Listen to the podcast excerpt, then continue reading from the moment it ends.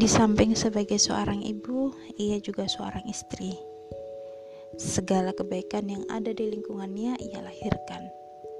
Sang ibu yang penuh perjuangan.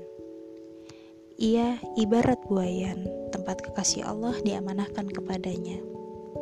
Hati Khadijah adalah rumah Rasulullah. Hati Khadijah adalah baju baginya, pakaiannya. Ia adalah tempat berteduh bagi kekasihnya, dermaga tempat berlabuh yang paling aman.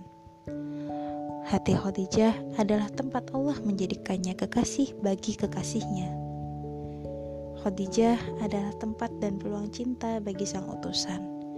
Kekasih Allah akan terhangatkan di dalam rumah hati Khadijah. Allah telah menjadikan Khadijah seorang wanita yang menjadi rumah bagi kekasihnya. Wahyu yang dibawa malaikat juga telah menjadikan Khadijah bagi selimut. Selimutilah diriku, selimutilah diriku. Dia adalah wanita yang menjadi rumah bagi turunnya wahyu. Dia adalah wanita yang menjadi selimutnya wahyu.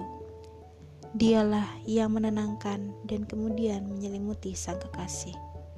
Khadijah adalah libasul khatam, seorang wanita yang telah menjadi busana bagi penandanya Allah.